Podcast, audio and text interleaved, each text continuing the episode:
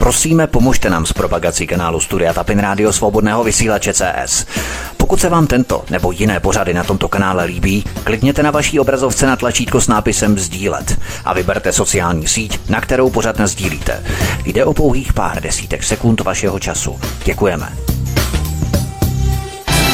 Příjemný, krásný, dobrý večer, dámy a pánové, milí posluchači. Zdraví vás svítek na svobodné vysílači. Jsme rádi, že jste si nás dnes naladili a zapnuli a budeme rádi, když s námi se trváte až do konce našeho dnešního pořadu, protože dnes se trochu zasmějete, trochu pobavíte, ale zároveň i lehce zamyslíte. To je naším dnešním cílem.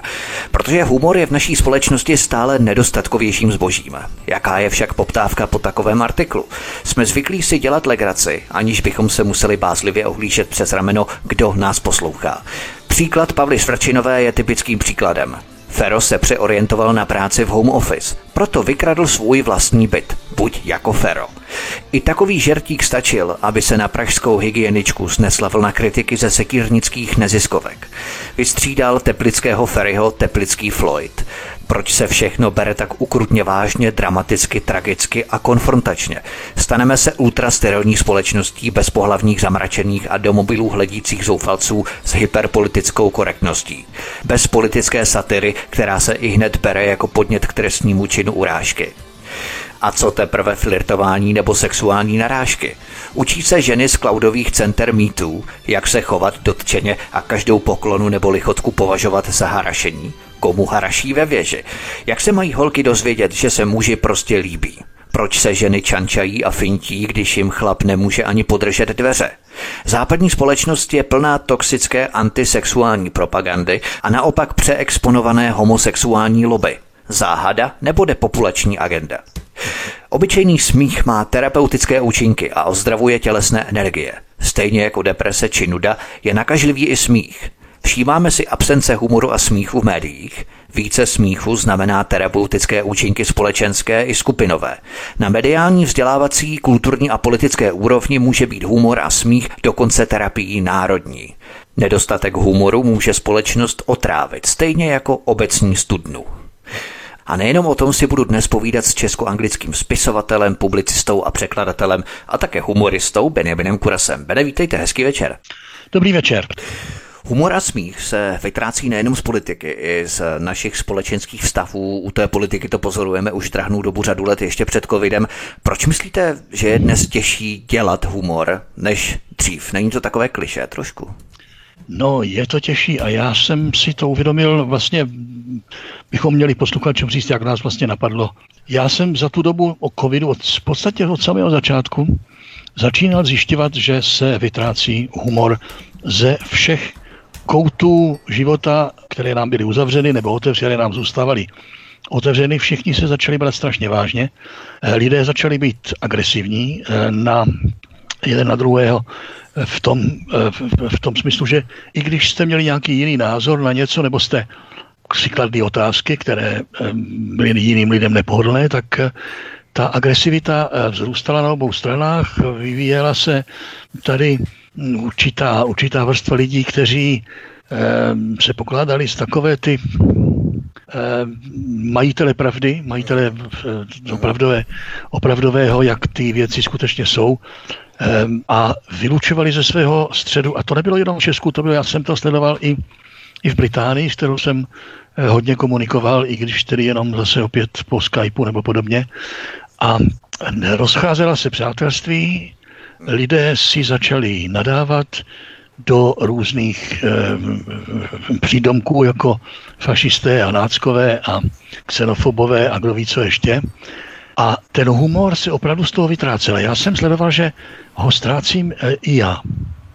Že už nejsem tak schopen se e, tak zasmát jako donedávna. Já jsem předtím už tedy některých svých knížkách, když jsem tak sledoval v těch nej, nejposlednějších knížkách, když jsem, v kterých jsem sledoval vývoj um, politické, společenské, ekonomické situace celého západu, um, čili té, jak já jsem to kdysi nazval, pomalé sebevraždy, a institut Klauze, Václava Klauze to nazývá pomal, de, de sebedestrukce, já jsem to pokládal za sebevraždu. Uh-huh. Eh, tak ta, tam už jsem začínal cítit, že ten humor se mě postupně vytrácel a v tom covidu najednou jakoby zmizel. A já jsem se strašně lekl, když jsem si to uvědomil. Já bych chtěl tedy ještě připomenout posluchačům, kteří si to neuvědomili, jak ten humor opravdu z našeho života vymizel, tak aby na to zaostřili pozornost eh, a sledovali to u svých přátel, nepřátel, sebe, ale i ve veřejném prostoru, jako v, v, médiích třeba. Já si pamatuju během toho covidu v podstatě jediný zdroj humoru, který já jsem zaznamenal, byly staré pořady Karla Šípa v, v Všechno párty. U něho jsem obdivoval nejen to, že on má smysl pro humor, ale že má schopnost vy, vy, vyždímat humor i z lidí, kteří eh, normálně moc humorní by nebyli. Já jsem si tedy dal do psaní eh, své, svých pamětí, které, kterými mě eh, spousta známých donutila, protože v tom covidu nebylo na, eh, nic moc jiného na práci, než sedět doma a mudrovat a zjišťoval jsem, jak se mně vybavují eh, všelijaké tragické věci, trapné věci, nepříjemné věci z toho mého života a do, ze všech sil jsem se snažil si zavzpomínat trochu toho humoru a zjistil jsem, jaká to je dřina najednou. A pustil jsem se do Během toho covidu jsem vydal tři humorné knížky, v nich jsem si teda vzal i toho viruse na paškál, čili udělal jsem z něho takového trošku zábavného mladíka, zličtil jsem ho a dal jsem mu a celé, celému tomu příběhu humor, ale jak jsem říkal, bylo to pro mě, byla to pro mě těžká práce. Takže vykřesat tiskérku toho humoru je dnes pracnější než dřív pro vás je dnes pracnější, než to bylo pro mě, ale já to vidím i u každého jiného, které, s nimiž se stýkám. Ten humor prostě se vytratil a lidé mají um, strach z jeden z druhého, e, a nevím, jestli jste to taky pozoroval vy e, na lidech, s kterými, s kterými si povídáte během toho covidu. E, moc toho humoru možná tam taky nebylo. Možná si vzpomenete, že to bylo vážnější, než to bývalo dřív. A, a já jsem si teďka jako zabýval eh, tím, jak ten humor znovu vrátit. A přišel jsem na to, já jsem kdysi před lety v, v Anglii, v Londýně, to někdy v 80. letech, jsem párkrát byl na, na workshopech eh, něčeho, co se bere jako jedna taková metoda psychoterapie, taková rychlá metoda psychoterapie, Eh, které se říká NLP, Neuro, Neurolinguistic Programming, neurolingvistická programace, která spočívá, má několik takových triků, já jsem si stěžil, že na tom spočívá i humor. A tím trikem je přerámování.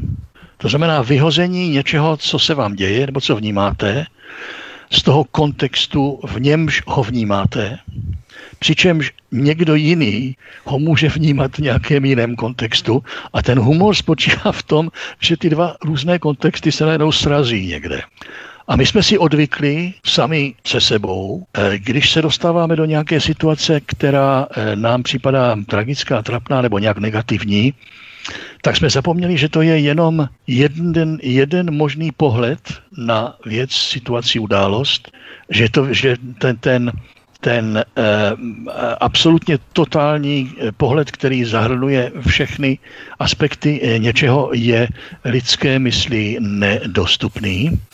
A že každé lidské mysli je dostupný jenom ten určitý, určitý vy, vy, vymezený pohled. A že ten humor spočí, a taky ale též vlastně politická debata by takhle měla spočívat na tom, že místo jedna, jedné vyhraněné, vyhraněného pohledu a názoru se rozjede několik různých a o tom je celá ta, ta, ta demokrat, v podstatě demokratická debata spočívá na tom, že se vymění nebo vzájemně se srovnají ty, přirovnají, porovnají, třeba i střetnou, třeba i si vynadají vzájemně ty, ty různé, eh, různé pohledy na tuto věc, až se zjistí především se ta, ta pravda se z toho, nebo ta, ta skutečná, skutečná pravda se z toho nemusí, nemusí vyvinout, ale může se z toho vyvinout při nejmenším to uvědomění si toho, že ne všichni vidí tu tež událost stejně jako já a že je dobré se ani podívat opravdu z jiného, z jiného úhlu. My hovoříme o nedostatku humoru v médiích, ale možná bychom to měli upřesnit, protože je určitý rozdíl mezi tím toxickým jedovatým humorem Miroslava Kalouska nebo Miloše Zemana, který ještě přikyseluje to už tak toxické podhoubí a mezi takovým tím laskavým, dobrostřečným, dobromyslným humorem. A toho druhého humoru je velký nedostatek nedostatek. Kdo ale podle vás udává takový trend ve společnosti, že je stále obtížnější si dělat legraci, protože to není zakázané, ale jako by to prostupovalo celou společností, takový neviditelný radioaktivní mrak, bych to nazval. No, je, já bych ještě poznamenal, že ten humor, o němž mluvíte, ten, ten jedovatý, toxický humor e, Zemanův nebo Kalouskův je ještě trošku vtipnější, ale taky jedovatý, je, je něco, čemu se v angličtině neříká humor, ale wit, nebož vtipnost. To je vytříbená vtipnost, naučená, e, praktikovaná, která ale ten humor neobsahuje. Humor, humor je vláha, humor je ještě vláha, to znamená v, v řečtině, eh, to je něco, co ovlažuje suchopár.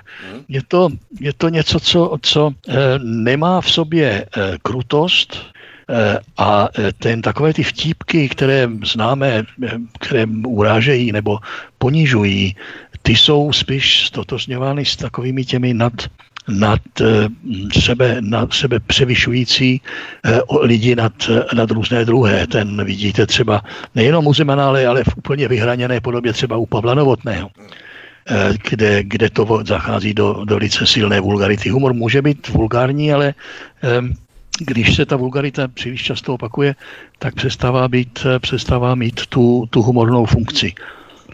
Já bych ještě chtěl taky si k tomu poznamenat, že Eh, ztráta humoru je, je, je eh, velice příznačná pro totalitní myšlení. Totalitní myšlení se těžko eh, srovnává s humorem a když si vzpomeneme na všechny totality, které máme, tak, tak toho humoru tam nic moc nebylo, kromě toho, že potom byl u těch totalitou postižených, eh, které se léčily humorem, eh, to svoje, to svoje ponížení a ublížení, eh, ten humor jim k tomu dodal takovou větší schopnost tu, tu situaci přijímat. Takže připomeňme si opět, prosím, znovu, ztrácíme humor a jestliže ztrácíme humor, tak se blížíme, blížíme nesvobodnému totalitnímu myšlení. To je můj vyhraněný dnes pohled na ztrátu humoru. Hovoříme o nedostatku humoru v Česku, ale vy si také toho všímáte i ve Velké Británii, jak jste řekl, ve které střídavě žijete. Teď tedy jste žil dále v Česku kvůli covidu, ale eh, co tamnější politici mají stále takový ten tradiční suchý anglický humor, na jaký jsme zvyklí třeba od tří mužů ve člunu, od Jeroma Klapka Jeroma a tak dále. No já právě, právě zjišťuju, že on ho ztrácí už i Boris Johnson, který byl vždy známý jako velký vtipálek, on byl Eh, jednak byl eh, velice vtipný novinář eh, a, a dovedl z, z, z, zesměšnit třeba spoustu věcí Evropské unii, když byl zpravodajem, myslím, telegrafu v Bruselu. A býval, účastnil se takových těch humorných debat satirických, kde bylo na něm vidět, jak je, jak je pohotově vtipný. Eh, u některých humoristů, když to jsme zvlášť tedy u spisovatelů, tam cítíte, že na tom vtípku museli delší dobu pracovat, já to vidím taky na sobě někdy, eh, museli delší dobu pracovat na něm, aby ten, aby ten vtip vyšel opravdu správně a u některých jako je jako by Boris, nebo jsou takový ti hlavní stand-up comedians, eh, u těch je, je takový bezprostřednější. Já bych chtěl uvést toho takového toho vytřeného humoru, bych chtěl uvést příklad Neila Simona, což je nejvtipnější americký dramatik eh, všech dob. A ten, já jsem, já jsem ho zažil kdysi v eh, televizním interview s, s Michaelem Parkinsonem, který si jako v se všiml, že ty jeho odpovědi Simonovi byly takové jako trochu stručné a, a trochu, ale ne, ne nějak extra, extra humorné, tak mu to jako řekl, že vy to v tom psání jste, je s váma taková sranda a tady v povídání ne. A Neil Simon mu na to řekl, podívejte se, já, já se tím humorem živím a dobře, a já, když mě napadne nějaký vtip, tak si ho okamžitě zakládám do paměti, protože vím, že když ho dám do nějaké hry, tak na něm můžu vydělat milion. A vy tady chcete, abych já vám to dával zadarmo? Mimochodem, vy jste hovořil o Borisu Johnsonovi, který býval velkým srandistou s eh, velmi bystrým a pohotovým humorem, ale teď ty jeho snahy vyznívají tak trochu nemotorně křečovitě. Dokážete si vzpomenout na nějaké jeho vtipné bonmoty, jenom abychom si utvořili hrubou představu o tom, co znamenal humor v pojetí britské politiky? Já si teď, já si nevzpomínám na žádný konkrétní, ale vidím ho před sebou, jak je v těch televizních debatách a On třeba dokáže dát, protože vystudoval latinu, řečtinu, klasickou, klasickou literaturu, tak dokáže dávat dohromady taková slovní spojení, Eh, a opět si na žádné nevzpomenu, stejně by byly v angličtině a do češtiny by se nedali přeložit, eh, kde, kde, kde najednou, kde vám něco řekne, co najednou eh, dá, dávalo výbuch smíchu. A to dělal ještě, ještě v době, kdy, kdy se snažil vyhrát ten Brexit, ale já si opravdu nespomenu na žádný konkrétní teďka, ale je to, je to asi tím, je to asi tím, že, si, že je že to, že to teďka překryl takovým rokem už um, nehumornosti. A ono možná v, tom, v té covidové době právě ta, ten humor eh, nešel ani těm humoristům.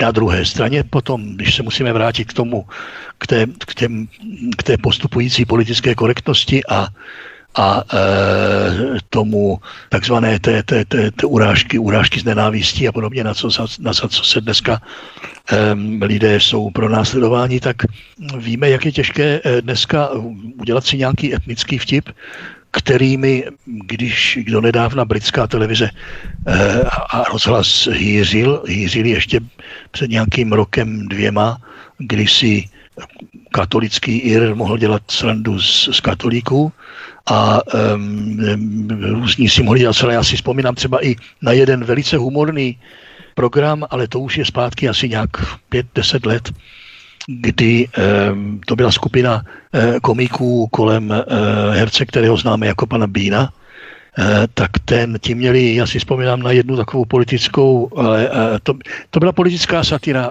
celá. A jeden tam byl záběr z, z Iránu, kde jsou stovky lidí, stovky mužů pokrotlých eh, hlavou k zemi a, a vystrkující zadek do vzduchu, jak říkali humoristé, vystrkují zadek na Aláha.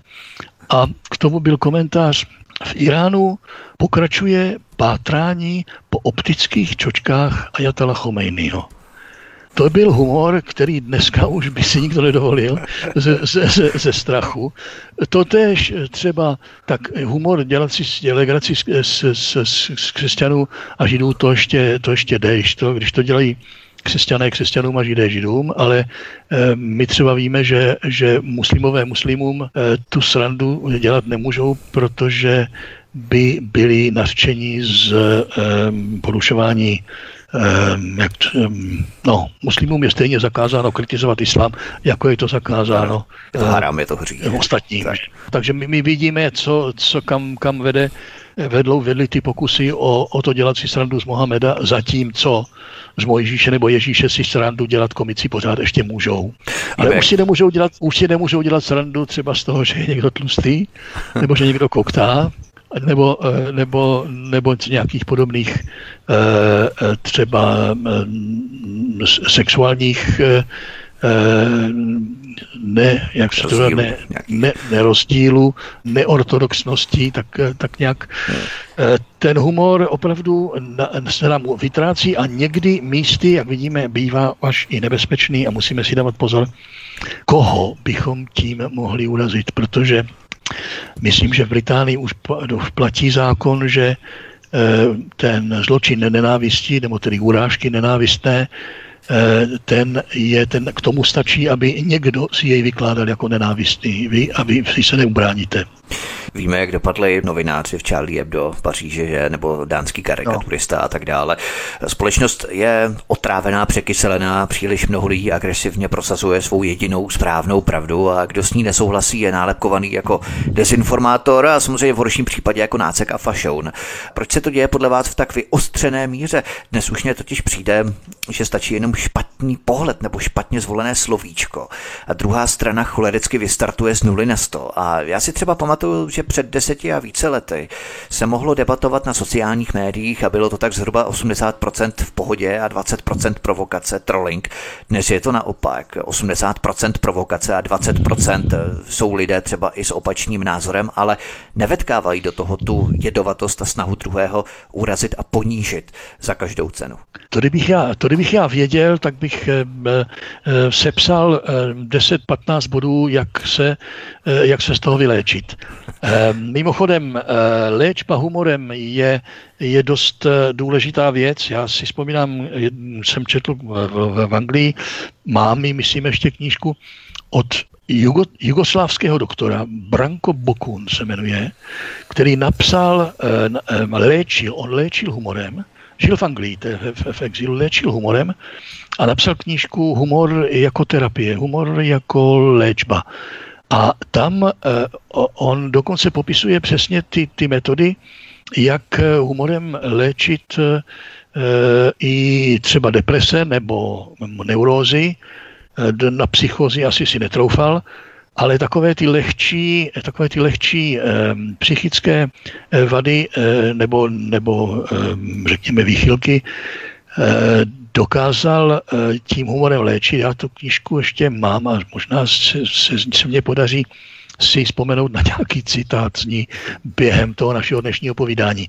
Každopádně, prosím, eh, pamatujme si, že vážnost eh, a tragičnost působí i, i jak už psychosomatici vědí, působí, působí i tělesné, tělesné ne, ne, choroby a vady a že tím e, smíchem a nad, nadnesením a tím osvěžením, onou vláhou starořeckou, se leco dá léčit. Já znám dokonce někoho, kdo tady vede jogu smíchem, dokonce tady úplným chechtotem. On pozbírá, to se sejde, já nevím, desítka, dvacítka lidí a začnou se nepřirozeně třeba násilím se k tomu přinutí se chechtat.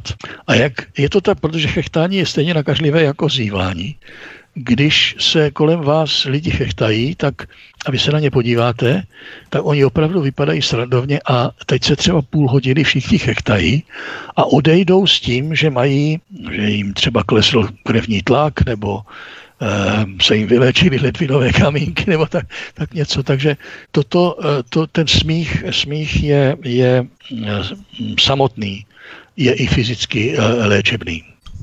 Česko-anglický spisovatel, publicista, překladatel, humorista Benjamin Kuras je hostem u nás na svobodném vysílači od mikrofonu vás zdraví vítek a po píšničce budeme dál pokračovat v našich humorných nebo napůl humorných tématech. Hezký večer a pohodový poslech. Naším hostem zůstává i po píšničce Benjamin Kuras, česko-anglický spisovatel, publicista, překladatel, humorista, se kterým si povídáme o tom, jak z českých médií a nejenom českých médiích, ale všeobecně uniká humor a je stále méně humoru.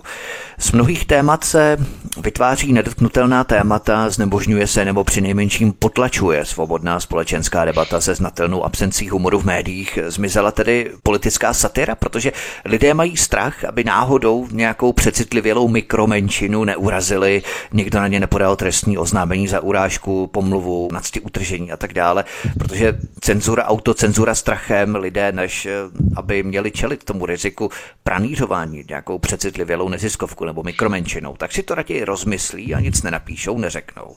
Je to klasický fenomén, stejně jako zákaz hovořit o covidu jako agendě, která sebou přináší transformaci velkého restartu Klause Schwaba. O tom jsme vlastně hovořili v našem minulém rozhovoru s Petrem Žantovským. Eh, prostě je to medicínský problém, karantény, očkování, mrtví na ulicích a tečka.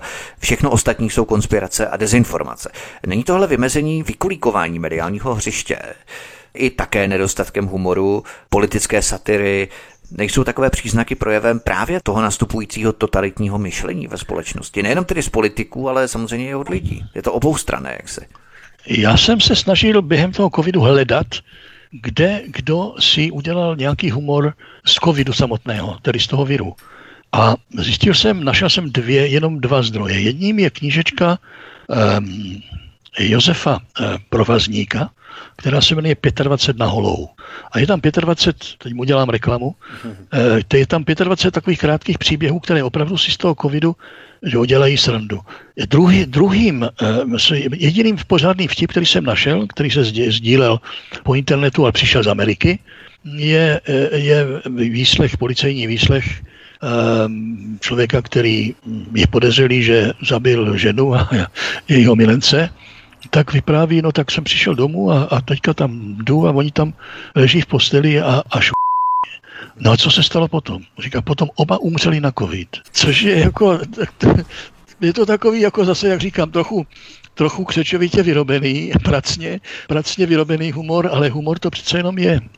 A jiný lepší jsem na covid nenašel. No, no, já jsem právě, já jsem právě si o, to, o tom zažertoval v té knížečce eh, eh, deník zamilovaného víruse, kde, kde, z toho, eh, kde to je z toho nebezpečného virusového eh, národa, vlastně já jim říkám národ, tam eh, výjimu mladého hippíka, který se zamiluje do těch svých, svých lidiček, kterých je a odmítá je zabít a, a přijde na, na takový systém postupně se, se, se, se starým guru, který je vyhnán za to, že, že taky ty, ty lidičky milovala nechtěli zabíjet a přišel, přijdou na systém, jakým by mohli lidičky a virusové v, v míru spolu, spolu žít a e, je tam spousta milostných scének a, a politického, a, e, politické persekuce a, a, a je, to, je to v podstatě sranda. Takže je, dá se i z toho viru udělat sranda, když ho, když ho dáme, když ho dáme do nějakého toho jiného kontextu, e, přestaneme se ho bát, je to, pří, je to věc, která je v přírodě e, běžná všude, e, samozřejmě ten virus, který teďka máme, ten čínský virus, jak se zjišťuje, tak nepřišel z přírody, nebož byl, byl zřejmě, zjevně, už se tomu dá věřit, byl, byl, byl vyroben uměle eh, eh, už se tomu dá věřit třeba, že se to donedávna pokládalo za dezinformaci a nepovolený názor.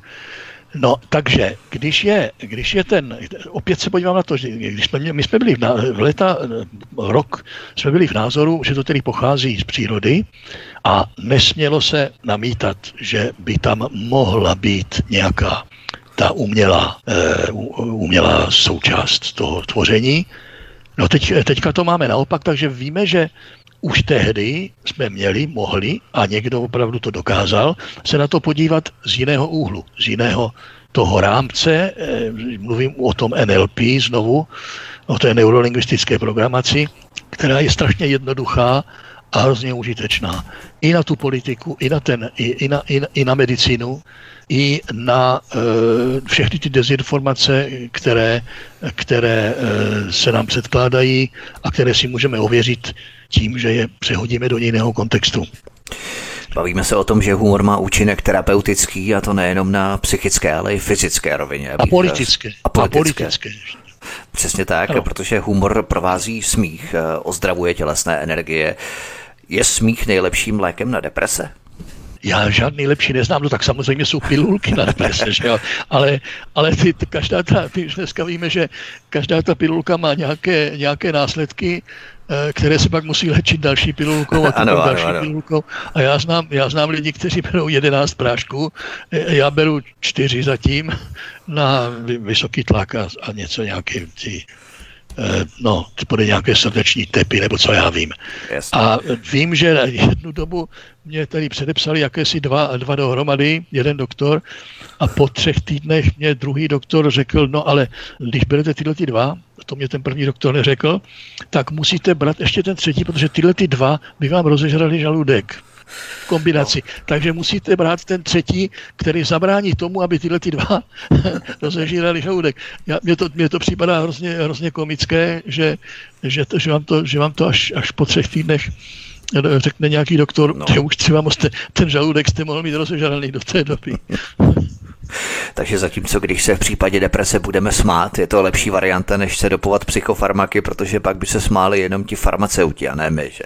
Stejně jako je nakažlivá deprese nebo nuda, někdo v naší blízkosti zývá, my najednou také začneme zývat. Eh, je tak stejně nakažlivý smích, můžeme tedy říct, že kdyby bylo více humoru v médiích, ta acidita, překyselenost nebo řekněme toxicita, jedovatost ve společnosti by nebyla tak západně progresivní, ale ty ozdravné účinky smíchu by měly pozitivní vliv na celou společnost. V podstatě lidé by byli šťastnější, měli by větší radost ze života, pokud by toho humoru bylo více. Samozřejmě to, to, je, to je bez, debaty. Eh, je to, je to opravdu vidět na těch, na těch politicích, když se podíváte na debaty politiků třeba v televizi, já se na ně moc nedívám, ale pak je třeba sleduju v záznamu někde na, parlamentních listech nebo kde. No prý stačí jenom vypnout tam, zvuk tam, třeba, jo, sledovat ty obličeje, vypnout no, si zvuk no, a sledovat no, je. No, je, no, to je ono. Já si vzpomínám na jeden americký, anglický film, myslím, že to byl Osamělost přespolního běžce, kde dva kluci se dívají na nějakou televizi a, a jsou v nějakém depre, depresivním stavu právě. E, já jestli vyhodili ze školy, nebo já už si nepamatuju přesně. A dívají se na televizi, jak debatují e, tam lidé, vypnou si ten zvuk a to, jak ty lidé, jak ty lidé mledou, melou hubou a nic od nich není slyšet je tak komický, že tam je celá scénka, a tyhle ty klu, dva kluci se válí po zemi smíchem. Takže někdy opravdu možná, eh, jestliže chceme, chceme uh, si uh, dát některého politika, který nám lez na nervy, nebo, nebo nám káže něco, co je nám protivné, chceme-li si ho chceme, chceme-li si ho trochu zesměšnit, tak vypnout ten zvuk a koukat jak na ten jeho ksicht. To jsou takzvané talking heads, že? Jsem říkám mluvící hlavy, talking heads. No, Jo, no, no, no. A je to je, je, zaj, je, je, je zajímavé, že muži v tomto kontextu jsou směšnější než ženy. Smích na mediální, vzdělávací, kulturní a, jak jste řekl, politické úrovni může být i ozdravnou terapií národní. Taková lehce konspirativní otázka. Chtějí naše vlády, abychom se nesmáli, ale naopak, abychom se mračili, byli pokleslí, měli neustále z něčeho strach, nějakou obavu a tak to nás postupně rozleptávat jako kyselinu, tou urputnou tragickou vážností všeho kolem nás. Ono to je nejenom urputná vážnost, ale, ale nuda, nudnost, banálnost. Já si teďka jsem si uvědomil nedávno, jsem byl nucen se dívat na zprávy ČT a uvědomil jsem si, jak je důležité, aby existovala alternativní média. Díval jsem se na zprávy ČT v 7 hodin večer, protože jsem ležel jeden den v nemocnici a nedalo se to přepnout na nic jiného. A já jsem... To taky tomu zdravotnímu taky, stavu nepřispívá moc té nemocnici. taky nepřispívá. Navíc, navíc samozřejmě teďka doktoři jsou unavení z dlouhých služeb, takže s ním mám moc velká legrace není. Yes. Um, sestřičky um, mě tam zapomněli dát večeři jednou, což mě taky, což mě taky dost pobavilo. Aha. A pak se ráno, ráno se mě ptá, vy jste nedostal večeři? A říkám, ne. Nikdo, a dívám, mi nedonesli, když tam leží ještě na stole v kuchyni. Já jsem říkal, no mě to nevadí, já stejně mám 10 kg přes váhu, tak musím zhubnout. Takže možná jsem si říkal, možná mě to schválně dali, abych se postil trochu. A neměl tak vysoký krevní tlak. Ale teď se vzpomenu si na to, vrátím se k těm, k těm ano, zprávám. zprávám. To bylo celé, to bylo celé o tom, jak uh, se rozvolňuje covid, uh, otevřely se plovárny, Eh, roz, rozhovor tam byl s nějakým 90-letým pánem, který říká, už půl druhého roku jsem se mohl, nemohl jít na plovárnu a já jsem byl zvyklý každé ráno půl kilometru plavat, zatím se udržuju v kondici, zaplať pán že je to zpátky. Dlouhé interview, asi dvě, dvě minuty, minuta a půl. Teďka tam byli Školy, eh, otvírají se školy, je, jenomže musí, je tam na, nařízeno, že děti musí nosit náhubky. Teďka tam je pokuta pro, pro učitelky, ředitelky, které dětem povolili sundat si ty náhubky, protože děti se dusily.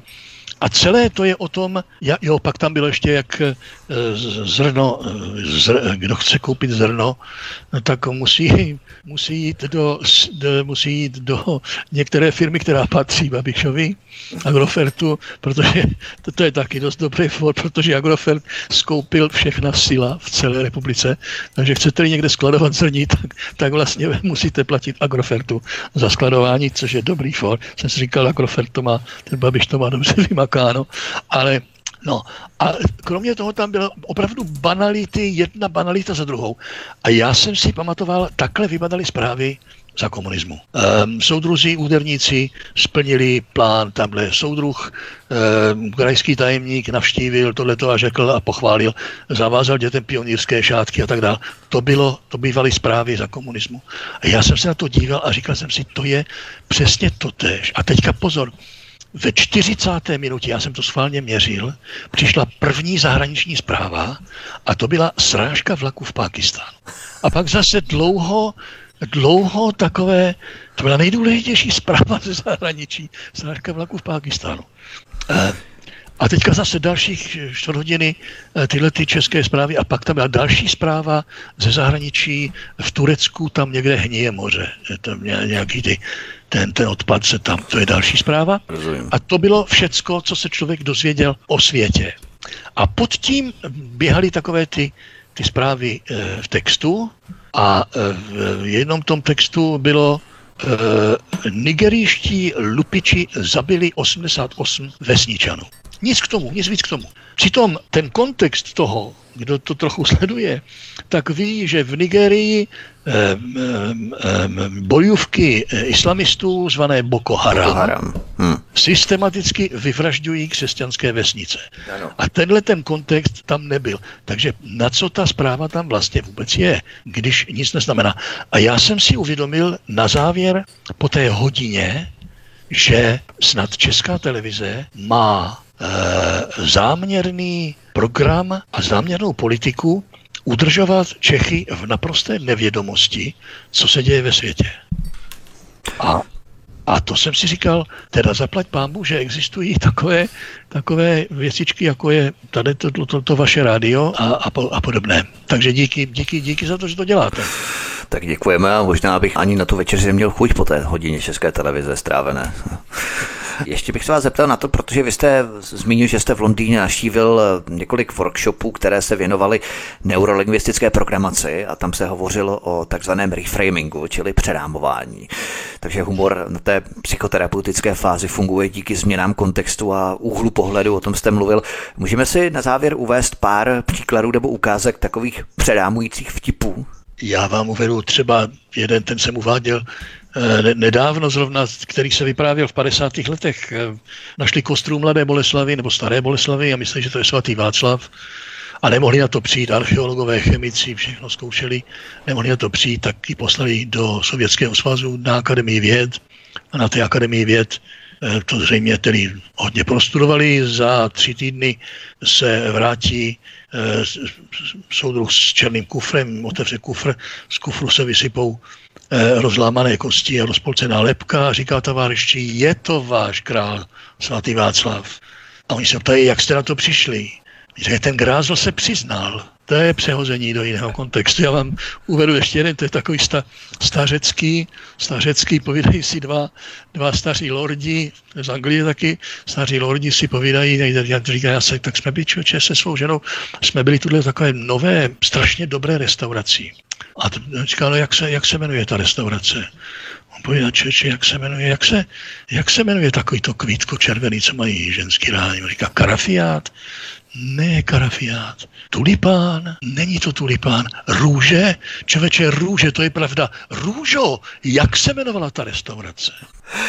Jeden ano. takový, ještě jeden takový klasický americký židovský taky, eh, jak přijde volá sáda do domu mamince, říká, mama, tak jsem se vdala. A mama říká, ale prosím tě, to jako proč, jako to, no tak jsem se vdala, budeme mít dítě.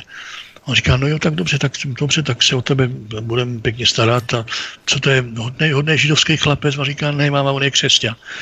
No dobře, tak jsme, jsme moderní rodina, křesťani si budou křesťany, tak si taky vezmeme křesťana.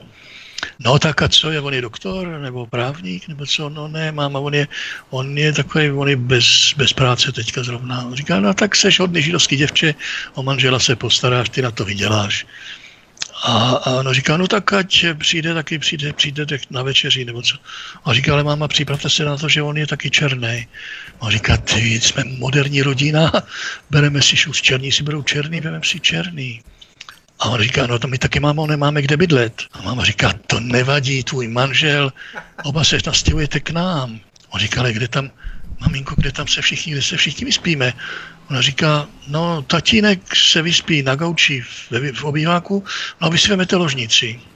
No mámo, kde ty, kde budeš spát ty? On říká, děvenko, o mě si nedělej starost, jenom co položím telefon, tak skáču z okna. tak to je zase to je zase přerámování do, do něčeho, jak, dru, jak, dru, jak různé, různé, různé, různí lidé vnímají tu též situaci. To je situaci úplně jinak. Z různých no. úplně jinak. To je pravda, to je pravda. To je něco podobného, jako když holka z té neziskovky, která pracovala v subsaharské Africe v osvětovém programu, pomáhala tam černochům z Afriky, tak napsala domů mamince dopis, že dnes mě udělili diplom s titulem AIDS. Maminka ji potom zase odepsala, že sousedi gratulují a hrozně ti to přejí. jo, jo, jo. jo. Česko-anglický spisovatel, publicista, humorista, překladatel Benjamin Kuras je hostem u nás na svobodném vysílači. Posloucháte naše programy, my si zahrajeme písničku a potom se vypravíme dále v našem povídání. Od mikrofonu vás zdraví Vítek, hezký večer. Naším hostem po písničce zůstává dál Benjamin Kuras, česko-anglický spisovatel, publicista, humorista, překladatel, se kterým si povídáme o nedostatku humoru a o tom, jak mizí humor z českých médií a mezi lidmi všeobecně. Podívejme se teď na fenomén erotiky a sexu a když to rozšíříme univerzálně, tak na role muže a ženy ve společnosti. On je to sice problém jednotlivců, ale i také systémový, protože prostě přirozeně se to doplňuje. Chlap je chlap, má nějaké chlapské vlastnosti a žena je žena, má nějaké ženské vlastnosti. Nevytváří současná vyšinutá pseudorovnostářská výchova z chlapů jakési divné spatvořené verze žen, různí šamponci, co se rádi pitvají ve svých citečcích, prostě divné verze žen. A naopak ze ženských se vytváří paskvilní nefunkční verze chlapů.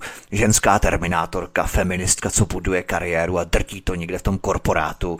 Zatímco chlap doma štrikuje ponožky na mateřské dovolené, hovoří o svých citečcích a ideálně kují děti, protože dnes, jak víme, chlapy i menstruují, jak se nechala slyšet jedna transaktivistka, tak proč by chlapy nemohli taky kojit děti, že jo?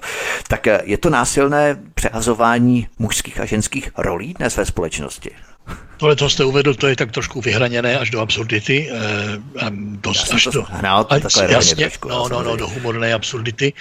Ale eh, je to cítit v delší dobu, no, ale hlavně ze západu, to sem přichází opět.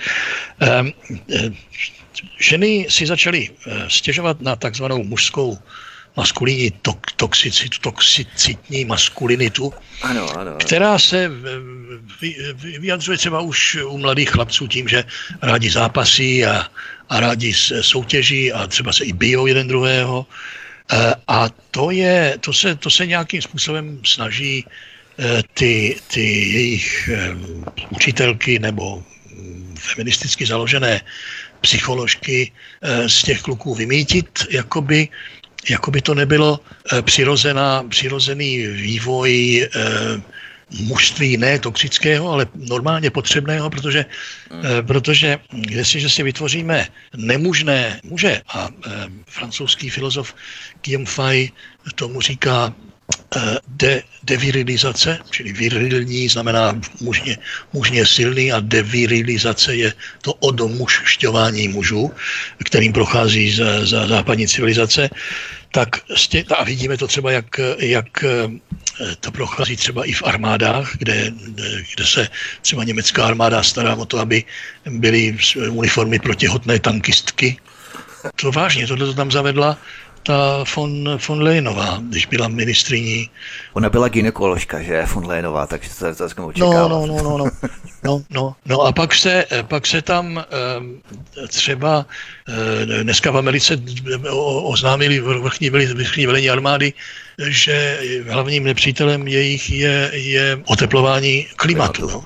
A místo, co by se podívali na to, že hlavním nepřítelem třeba je dneska vysoce zbrojící Čína, tak místo toho se nepřítelem je, je, ten, je to klima, no to se nedá, to se nedá nic dělat. To jako armáda by měla spíš bránit eh, zemi před nepřítelem, než No, ale pak vzniká tedy, a to, že, to, že um, ženy dělají Eh, de facto z mužů eh, takové ty trochu, trochu slabochy nebo eh, až takové ty úctiváky. A vidíme to na tom, vidíme to na tom tažení mýtů. Já mě tak strašně bylo líto toho uh, Harvey Weinsteina, na něhož najednou začali vytahovat herečky něco, co se stalo před 20 lety, kde on samozřejmě žádný krasavec není, takže asi musel nějakým způsobem vydírat nebo si to kupovat tím, že jim slíbil role, ale, ale jako to bylo v Hollywoodu vždycky běžné a posílal za to do vězení. Eh, po tom, co eh, s některou herečkou si užil a dali za to roli, a ona se stala slavnou, takže může dneska v médiích vést proti němu kampaň, se mně zdá tak, řekněme, při nejmenším nehumorné, že, že by to, že to, no ale teďka jsem chtěl dojít k tomu, že tím, že oslabujeme ty muže, a dneska to dokonce eh, potvrdí, potvrdí armáda, která ne, nemůže sehnat dokonce ani na těch málo míst, které má k dispozici, sehnat dostatečně zdatné mladé muže, tak tím ty ženy přestáváme chránit před těmi virilnějšími muži z jiné civilizace, kteří pak tu civilizaci pře, převalcují a naši muži ji neubrání. Takže je to, je to dvousečná zbraň. Ženy, které si, si vytvářejí eh, tu, řekněme, rovnoprávnost s muži a rovnoprávnost žen je nesmysl, ženy nejsou rovnoprávné, ženy jsou nadřazené, muži to překně, přece všichni víme, jsou tou, tím vrcholem božího tvoření. Dokonce si pamatuju krásnou feministickou, feministický citát Germaine Greer, to je taková původem australská Eh, profesorka, feministka, která hrazila heslo, že žena, která se chce rovnat muži, nemá dostatečné ambice.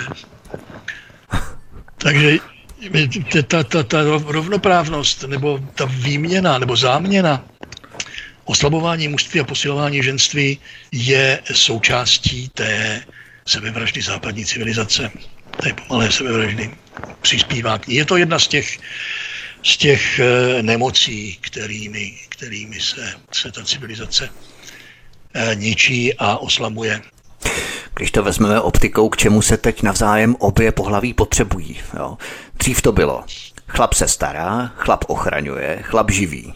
Žena doma pečuje a zajišťuje týl. A jak je to dneska? Ochrana není třeba, síla není třeba, doba, když ženská sama bez chlapa nepřežila zimu, tak ta doba už dávno není, že uživit se musí stejně každý sám, protože z jednoho platu 80% rodin nevíde. Žena aktuálně chlapa k přežití nepotřebuje, protože se uživí sama a pokud to nezvládá, pomůže jí společnost, stát, uměle vytvořené programy, sociální programy, anebo třeba vytluče z chlapa nějaké ty alimenty. Že? No a co chlap? Chlap reálně už ženu taky k ničemu nepotřebuje vlastně, protože spousta žen explicitně deklaruje, že žádný týl zajišťovat nebudou. Oni to teda říkají a vyjadřují eufemisticky, to znamená, nebudu dělat chlapovi služku nebo další matku, že jo, oni říkají. Takže znamená, že chlap by dostal jenom dalšího chlapa, co to drtí někde v korporátu, protože žena dělá kariéru a polovina práce na domácnost a péče o děti padne chlapovi na hlavu, na což ale není jaksi půdově stavěný. Ženským zase vnutili aby cíleně chtěli to, co se jim půdově hnusí. To znamená chlapa hodnýho, jak vidíme v těch seriálech amerických hlavně, chlapa hodnýho, citlivýho, něžnýho. Takže vlastně nějaká spotvořená verze nejlepší kámošky, Jenomže na to už mají ty kámošky. Ženský nepotřebují ještě dalšího chlapa v roli té nejlepší něžné kámošky. Ženský půdově chtějí chlapa, co má koule, když to řekneme hodně explicitně. Jenomže současná genderová výchova, když to uvedu trochu drsně, ale zároveň i trochu metaforicky, chlapům koule řeže, že nám je přišívá v rámci toho transaktivismu. Já jsem eh, vždycky, nebo už delší dobu tak trošku feminista. Já jsem do, do, dokonce souhlasím s tím, že um, určité, um, určité věci, které muž nebo žena tradičně dělají, se dají pro, pro, prohodit. Já jsem například vždycky pro všechny své ženy vařil částečně proto, že mě to baví a postupně jsem se to naučil uh, líp a snadněji a rychleji než většina mých žen. Eh, většina mých žen, co jsem měl v životě, chodila do práce, od rána eh, odešli, večer se vrátili a já jsem seděl doma, potil, potil ze sebe nějaké, nějaká ty slovíčka, která bych mohl někde prodat některému divadlu nebo, nebo nakladateli nebo, nebo časopisu. No a mezi tím, když vám to nejde, tak posekáte cibulku, počkáte si, dopíšete, dopíšete zase něco dalšího, pak to, tu cibulku posmažíte, nahodíte tam něco, nahodíte tam rečata, hodíte tam špagety, že přijde domů a má uvařeno. Proti výměně rolí vůbec nic člověk jako nemá. Samozřejmě. A já jsem, a já jsem se dodatečně dověděl, to jsem nevěděl, já jsem to takhle bral, fajn, jo, tak dobře, tak eh, fajn, holka chodí do práce, tak vydělává taky, já, já, já to živobytí taky sice vydělávám, ale někdy to bývá nejisté eh, a, eh, a tak jo, tak vařím. A já jsem dodatečně se dozvěděl, to mě dlouho žádná žena neříkala, že to ženy považují za, za maximálně sexy, když jim chlap uvaří. A když jim chlap vaří každý den a ona pak teda uvaří o víkendu něco, tak to berou jako, jako opravdu skoro jakoby, já nevím, jakoby za ní válčil proti, proti nepříteli. Takže berme i to, i, to, i, ty, i, ty, i ty role eh, mužů a žen berme s humorem a když se, když se na to podíváme opět z jiného úhlu a převrátíme je na chvilku, no tak to taky může být dost velká zábava. Ne, nelpěme na, na jednom rámci, eh, v němž se na některou věc díváme. Když se ještě podíváme na predátorskou afrokauzu Dominika Ferryho, je to možná otázka určité sociální konstrukce, že kde jakou narážku, lichotku, letmý dotyk i přímější dělání návrhu třeba, je pro boha nesmysl si to vykládat jako nějaký harassment nebo pokus o znásilnění, jak se dnes říká soft znásilnění, měkké znásilnění. Proč myslíte, že se ten prvek znásilnění rozšiřuje až do takových rozměrů jako soulož s podepsaným souhlasem, což chtějí právě postihnout v té novele zákona o znásilnění? Znásilnění, teď jak se projednává? No já mám e, takovou obavu, že to je v součástí toho e, viru e, likvidace naší vymření, vymření naší civilizace, že to, že to přispívá k tomu, k tomu neplození další generace, podobně jako celé to LGBT je také v, v, v, ze, ze zákulisí, řekněme, někde nějakým tím mentálním virem, za nějž eh, jeho nositelé ani třeba nemohou, anebo o něm nevědí.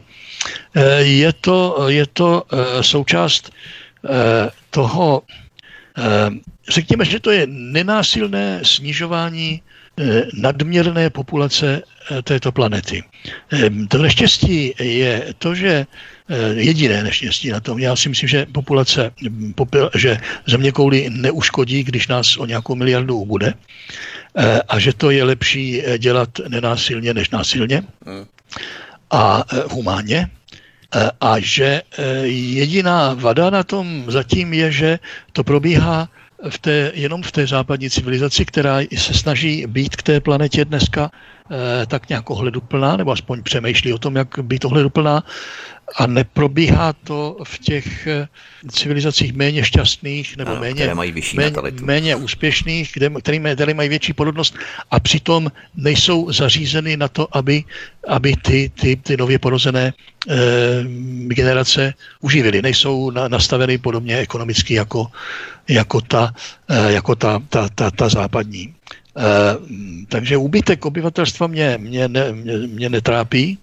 Eh, trápí mě to, že probíhá jednostranně v západní civilizaci. Je pravdou, že se ten prvek vyjádření náklonosti mezi tradičními pohlavími v posledních dekádách vytrácel, až skoro vytratil. Žena potom ani pořádně neví, na čem je, jestli se tomu muži líbí a nebo nelíbí. Když se chlap bojí, dát ví to nějak najevo. Už to opravdu vydáme opravdu jenom ve filmech. Z veřejného prostoru se zcela vytratil flirt, přirozená sexualita, dokonce snad i romantika, nevinné hrádky v podobě pohledů, dotyků, dvojsmyslných narážek, stáváme se sterilní bezpohlavní společností. Vidíte to také tak? Eh, já to vnímám u té mladší generace, u té starší ještě tolik ne. Um, nám starým dětků to, uh, my jsme si navykli uh, s těmi ženami ještě od mládí laškovat a flirtovat a neznamenalo to nutně okamžitý, okamžitou touhu po sexuálním vyžití, Eh, bylo to takové to, to mužsko-ženské, eh, no, to škádlení, škádlení vždycky bývalo Jasně. i v, i v ve vesnických písničkách, v lidových písničkách, to máte plné, plné toho a, a v, na, na, na vesnických hrádkách eh, třeba celá ta, celá ta vesnická tradice pomlásky, že? to je, to je symbol, ta pomláska samozřejmě je freudovský, freudovský symbol mužské síly, a to vajíčko je zase freudovský symbol ženské, ženského, ženského darování se. Že? Takže to je eh, už v tom, eh, v tom eh, starém lidovém klasickém také tradici to bylo zakořeněno, že od malička kluci tam tu pomlásku jako míří na ten zadeček, že dostanou za to vajíčko. To je přece, to je přece přirozená, to, je, to už je přirozené vychovávání k sexualitě, eh, kterou, která ale má ty své hranice toho nenásilí. Tedy jestliže mě to žena nepovolí, nebo mě řekne ne, tak, tak samozřejmě eh, ta, ta, ta západní civilizace je postavená k tomu, aby, aby, ten, muž, eh, aby ten muž eh, si teda to odložil na jindy, až se partnerce bude chtít. A pak třeba jemu to nepůjdete, taky se může stávat. Ale to, co třeba vidíme, v, tam je právě rozdíl mezi tím biblicko, křesťansko, anticko, antickou výchovou a islámskou, kde, kde ta žena má povinnost. Ono to existovalo i v, i v křesťanství do té, toho, v tom středověku, nebo až ještě do těch viktoriánských dob, eh, kdy hm, podle zákona ta žena měla povinnost manželovi být kdykoliv k dispozici, tak to, z toho jsme vyrostli a je to, eh, je to takové zdravější, že, tam, že, ta, že, ta, že, ten, že ten muž se dokáže ovládat. Ale jestliže máte v případě toho Ferryho, jehož, eh, jak jsem tak o něm něco četl, je mě ho trochu líto, ale a nevíme, nevíme vlastně, jakého znásilnění se, se dopustil. Víme, že který hodně šuškal, že si brával přítelkyně domů, a, ale jestliže jako při vší úctě, k, jestliže dívka přijde eh, do bytu a eh, je, jde, jde se osprchovat nahá do, do, tak, do, do sprchy, tak jakým způsobem vlastně dává najevo, že ten sex nechce. To by mě, mm, jako by se nám mělo dobře vysvětlit jaké signály ta žena dává. Eh, je to samozřejmě, když má odhalené dlouhé nohy v krátké sukni a jde, jde po ulici a, já si na ně hvíznu a jí se to nelíbí, no tak se jí omluvím, ale když si na ně hvíznu nebo jim pochválím, že má krásné nohy a jí to nevadí, naštěstí ženám českým to ještě dělá radost, když jim řeknete, že mají to či ono krásné, ehm, ženám anglosaským už to už to začíná být jako málem útokem na jejich na jejich prostor. Kvůli komu se vlastně berou ty krátké sukně, nebo kvůli komu se malují, čančají, fintí, jo, když jim to potom vlastně ani nemůžete říct, že jim to sluší? No tak jednak, jednak to samozřejmě berou, že je to pohodlnější než ty dlouhé možná, aspoň pro ty mladé, eh, a, ale samozřejmě no to musí počítat s tím, že, ale, že te, ale to je přece součást, součást eh, pokračování, pokračování rodu. Civilizace, ano. No samozřejmě, tak ta, no. ta, žena, ta žena se musí nějakým způsobem tomu muži nabídnout, aby, eh, když už eh, tedy se nechce nechávat eh, znásilnit, tak se nějakým způsobem inteligentním, krásným, zvlášť když je to, a většina žen ten smysl pro, pro krášlení sebe samých má, a většině mužů to něco, něco nějakým způsobem je to inspiruje k, k při nejmenším tomu sdílení nějaké něhy nebo, nebo radosti ze života, tak, tak pro boha ne, nekazme si to, nekazme to. Té celé, celé nové generaci, která bude mít strach vůbec si, si, si něco říct. Oni si budou posílat SMSky, SMS-kami si udělají rande, SMS, SMS-kami si potvrdí třeba, že ten sex můžou mít, no a pak si SMS-kami potvrdí, že už se nechtějí vidět. No tak to je, tak, tak to dneska ale běží u, mnohých, u mnohých těch, těch mladých. Já souhlasím samozřejmě s tím, že nemusí být vždycky příjemné pocítit náklonost toho druhého pohlaví, ale rozhodně je nepříjemné vystavět mravy a móresy na tom, že se nedá znát vůbec nic, aby se to náhodou někoho nikde nedotklo. Kdybychom šli totiž ještě dál, ono to souvisí s fenoménem, kdy se musí korektně přistupovat úplně ke každému. Ať je to mrzák, loser, teplouš, což se souhrně nazývá jako fenomén oběti. Každý, kdo nějak vybočuje, je klasifikovaný jako potenciální oběť. Jako by snad každý byl předem tou obětí, jo? Blondýna, někdo s velkým nosem, jiný jako žena. To ale přece není přirozené, je to maska, klam, povrchnost farizejství, ten fenomén oběti, jak se dnes vytváří. No, vy jste použil slova teplouš, za který nás určitě někdo, někdo někde chytí. Ehm, já používám zásadně neutrálního slova homosexuál. Vadí a to je mě... posunutí té semantiky, jo? protože dřív se říkalo teplouš a nikomu to nevadilo. Jo? Dnes najednou je to politicky nekorektní. No, ale mělo to, mělo to takovou, mělo to vždycky takovou handlivou e, trošku urážlivou, leda, že teplouš o sobě sám říká, já jsem teplouš. Což taky někteří, kteří měli smysl pro humor, e, měli. Já jsem, já jsem měl takového, když jsem dělal v divadle Young tak tam byl manažer nade mnou, který měl, bylo to na něm poznat, že je, že je, že je homo, měl svého pravidelného žil s jedním s mladíkem, byli si věrní, no a ten o sobě říkal, já jsem starý teplouš, I'm an old queer. I am an old queer, říkal, já jsem starý teplouš. Když to řekne někdo o sobě, tak jo, ale když řeknete někomu, ty seš starý teplouš, tak to už jako, to máte jako když, já nevím, řeknete někomu, že je židák nebo, nebo cigán dneska, že to je, to je stejné. Když si někdo říká, jak si říká, tak, tak je to v pořádku, ale když to, když to hanlivě eh, eh, zní od někoho jiného, bylo to, mělo to, ten nádech takového trochu pohrdání. Eh, já jsem nedokázal přijmout slovo gay, protože já si ještě pamatuju doby, kdy gay znamenalo veselý. Veselý, ano, radost, přesně tak. A v, jo, v, v, v normální angličtině znamenalo veselý. A že, on, že, že homosexuálové přijali to slovo veselý, ač je to, to není zrovna nejveselější skupina eh, v, v, v lidských vztazích, ta nejveselější, jak jsem se dočetl, jsou lesbičky, ty, ty mají nejveselější vztahy. Jo. E, ano, to jsem se dočetl, jsou, mají, jsou, mají nej, nejlepší pracovní výkon taky a jsou povyšovány e, častěji než kdokoliv jiný, protože jejich šéfové nemají strach, že se s nimi dostanou do nějakého mýtu. No. E, takže od začátku... Samozřejmě, vědí. hlavně mají ty pracovní výkony, nebudou mít děti nikdy, že jo? tak ti kapitalisti, tak, globalisti je budou mít rádi. Že jo?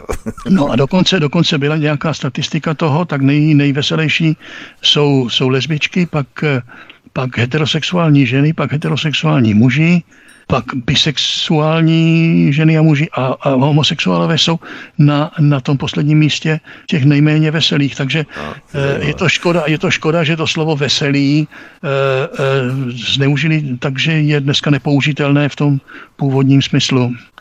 Takže když čtete, když si čtete třeba literaturu z, já nevím, ještě 30. let minulého století, nebo rozhodně ještě starší, tak tam často máte to slovo gay ve významu veselý a dneska, eh, kdyby si, když si tu literaturu bude někdo číst, které, který to, to slovo zná už jenom v tom přeneseném smyslu, tak si ji může špatně vykládat. Takže budeme cenzurovat starou literaturu možná taky už. Ne? To, to si dělám srandu, ale teďka dobře. Já nevím, kdo to byl právě nějaký tvůrce počítačových her, který se odůvodněně porošoval nad tím, že dělali simulaci nějaké středověké hry a oni tam nebyli černoši. Jim vytkli ty neziskovky, hmm. že tam nebyli černoši v té hmm. středověké hře. Oni to říkají, tady pro boha žádní černoši nebyli v tom středověku. Takže to vstupuje úplně do všeho i do počítačových her, ta hmm. překreslování té historie. No. no. Česko-anglický spisovatel, publicista, překladatel, humorista Benjamin Kuras se zůstává stále naším hostem u nás na svobodném vysílači od mikrofonu a zdraví vítek a po písničce se vrhneme do poslední části našeho dnešního povídání. Hezký večer. Máme po písničce, jsme to zpátky od mikrofonu svobodného vysílače vás zdraví vítek a spolu se mnou je tu česko-anglický spisovatel, publicista, překladatel Benjamin Kuras. Když ženě nějaký podnapilý jouda na venkovské tancovačce sáhne na prsa a jí se to nelíbí, tak mu ostře odsekne, aby to nedělal. A fa- facku mu může dát. Tak no, nebo mu vrazí facku, no, to je ta druhá fáze. Jo? No. Tak mu vrazí facku. Mají jasno oba, je to taková, řekněme, nonverbální komunikace. Zatímco dnes se to vnímá jako přestupek a skoro pokus o znásilnění. Pro boha, jaký přestupek? Na tom krásně vidíme, jak se posouvá ta hranice vnímání, nebo lépe řečeno, jak to kdo si chce, aby se to posouvalo. Pořád se zmenšují ty nástroje, kterými má možnost muži ženě naznačit, že se mu líbí. Dříve bylo nevhodné sáhnutí na prsa, dnes je už nevhodný nějaký delší pohled. Obyčejné flirtování, utrousení nějaké dvouznačné poznámky, je to sexistické, šovinistické, je to hrozný prohřešek. Co to bude pro boha za deset let, si tak člověk říká. No tak jestli to bude, jestli to bude pokračovat, jakože to zřejmě ještě jde, jde do větší hloubky v, v zákonech, západních. A to budou i zákony Evropské unie, kterým budeme možná muset podléhat eh, nebo přijmout, nebo parafrázovat nějakým způsobem, a nebo se naučit je dobře obcházet, eh, jak se Čechům často dařívá, eh, tak, tak to bude, bude no přestaneme se rozmnožovat. Já, já sleduju třeba na, na, na mládeži od těch třicátníků dolů, jak spousta z nich buď už nemá, není ve vztahu s mm, opačným pohlavím, nebo, nebo jsou v něm na dálku nějakým způsobem a na tom, na tom sexu jim tolik nějak moc nezáleží. Singles, metrosexuálové singles, to je no, dneska trend. No, no, no. A maj, jako by mají, jako by měli možná i strach vlastně do nějakého vztahu vstoupit. Vyřizují si ho. Dneska samozřejmě jsou ty seznamky všechny. Mimochodem, já jsem si udělal v té knižce, co jsem napsal, kde si dělám srandu ze, ze sexu a všech přístupů k němu, která se jmenuje Sex nás všechny přežije. A je to, je to soubor článků, které jsem vydával v Playboyi po dva nebo tři roky. Tak tam si dlouze dělám srandu z těch seznamek, protože na těch seznamkách jsou někdy tak, tak, tak ale tak ne, bezděky, bezděky humorné, humorné věci, Eh, zvlášť teda muži, kteří pořád touží o nějaké té, té ženě, která by byla, by byla krásná, by byla inteligentní a hlavně by mě měla ráda a pečovala o mě. No jen to na jedné straně. Na druhé straně jsou tam ženy, které zase chtějí, aby, tě, aby měli muže, který je, aby to chlap, aby to byl chlap z duší kluka. Takže chtějí kluka nebo chlapa, to nevíme. Ale chtějí taky, aby, aby o pečoval. A já jsem tam dospěl k takovému, takovému zjištění, že český, české vztahy eh, sexuální jedou podle pohádek. Eh, na jedné straně, eh, které spolu ale teda se srážejí a, a, a, a třeskutě se srážejí. Jedna je pohádka o, prince, o, o princezničce v hradě, kterou zachrání švarný rytíř. O tom sní, o tom sní ty naše, ty naše české ženy. Eh, ten rytíř bude za ní bojovat a s tím drakem a všechny ty jeho hlavy poseká a nakonec si na, tom, na, ten, na, si, si na toho bílého koně posadí a odletí, odvědě, odjede s ním a bude o ní stále pečovat. To je jedna, o té sní ženy. Ta druhá je o popelce, o které sní muži, o té, o té hodné holčičce, která bude všechno doma dělat a, a bude o něho pečovat. A tyhle ty dva, tyhle ty dva kontrasty se srážejí a když se přijde do vztahu, tak najednou jeden, každý, chce, každý si představuje, že ten vztah bude, bude, bude něco jiného. Takže dobře, trochu toho feminismu tomu dejme a tyhle ty pohádky berme spíš jako, jako, jako vlastně jako vtip a e, podívat se na to vždycky z toho druhého konce. I, i, jo, žena, žena, žena si představuje, že ten muž se o ní postará, muž si postará, že se žena postará o něho.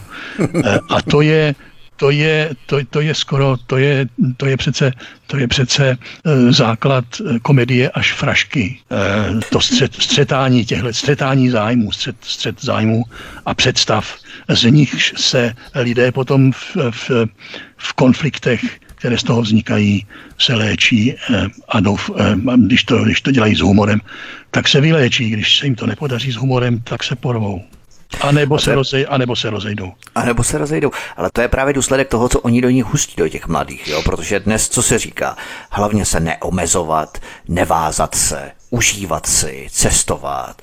Tohle do těch mladých dneska hustí. A potom se nelze divit, že ty vztahy vůbec nefungují, protože oni si radši užívají nevážou se, než aby měli nějakým způsobem pracovat na tom, aby třeba s někým, nějakým životním partnerem měli mít nějaký déle trvající vztah. Ono to částečně souvisí i se stavem ekonomiky, který jim těm mladým možná leží jenom v podvědomí nebo v nevědomí a neuvědomují si ho, že dneska je téměř nemožné pro mladý pár si pořídit eh, rozumný byt za rozumné peníze. A to nejenom v Česku, kde, kde se to prudce zvýšilo v posledních pár letech, ale kdekoliv v Evropě, eh, snad s výjimkou takového Německa, kde 80% lidí žijí v, v, v nájmech, v Česku každý chce svůj byt vlastnit. Ale i ten nájem vlastně je dneska na, na, i na dvou platech těžko utahnutelný. No a zvlášť, když pak máte mít jedno nebo dvě nebo tři, paní pámbu čtyři děti, to už si nikdo dneska netroufá, na to třetí už si nikdo netroufá. E, tak ta, ta, ta, ta, ta, protože ta ekonomická situace je tak nepříznivá, tak ten přístup, který si dávají, já si vlastně nic kupovat nechci, já nikam nechci se na ní zvázat, já si chci cestovat, je takový trošku jako, eh, jako dělání pozitiva z negativa. To je pravda, znouzecnost jakási. No, když ono žít s rodiči, stchýní, tak to je asi ta nejlepší antikoncepce, že, která může být v rámci no, dětí. Toto my jsme právě naše generace za komunismu zažili, kdy byl, byl nedostatek eh, bydlení a skoro všichni bydleli pohromadě s, s, s, s těmi rodiči jedněmi nebo druhými. to dnes jiné, když dnes také nebo druhými, a tady mělo to tu výhodu, že ta babička se o to dítě postarala, když my jsme ještě studovali všichni, že? Tak... No ale v čem je to dnes jiné? Dnes vlastně také se nebydlí samostatně, bydlí se s rodiči, protože ti mladí si nemohou pořídit pořádně byt, aby bydleli samostatně. No ale dneska hlavně, dneska hlavně ty babičky ještě pořád pracují, aby se uživili do těch 70, že? To je pravda. Když se ale podíváme na fenomén rozvodů, kdybychom se tady hlouběji podívali na to, proč ty vztahy nefungují, Rozvod se dnes stal úplně běžným a společensky přijatelným. Když srovnáme třeba ty generační rozdíly, tak dřív by s třikrát rozvedenou nebo s nějakou ženou, co má tři děti, každé s jiným chlapem, na menší obci nepromluvila ani kočka. Měla by na čele cejch. A dnes je to úplně běžný jev. Výměna partnerů je dnes na úrovni výměna auta skoro. Už mě ta moje stará kraxna štve, neplní požadavky, tak maže do bazoše a pořídím si jinou. Prostě naprostá citová vyprahlost, citová sploštělost, řešit vztahové problémy komunikací dialogem, to všechno se postupně vytrácí. Tím myslím skutečný dialog, který jde do jádra problému, protože lidé toho dneska nažvaní tisíce prázdných slov, takové pozerské tlachání, řekli bychom, ale reálně neposlouchají, jenom si snaží prostě prosadit tu svou pravdu, jedinou správnou pravdu, o tom jsme se vlastně bavili dřív, ale tak to se prostě vztahy neřeší. Držet manželství kvůli dětem se už taky moc nenosí, protože každý má přece právo na to svoje štěstí. Že? Takovýmto způsobem vlastně se přistupuje i k dnešním rozvodům. Já bych to nebral tak úplně eh, stoprocentně negativně.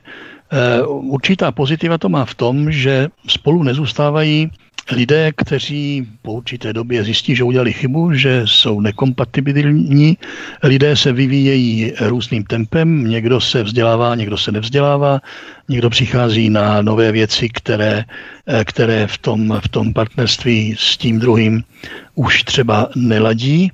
Eh, a jde-li o to eh, dožít ten život ve vzájemné nenávisti.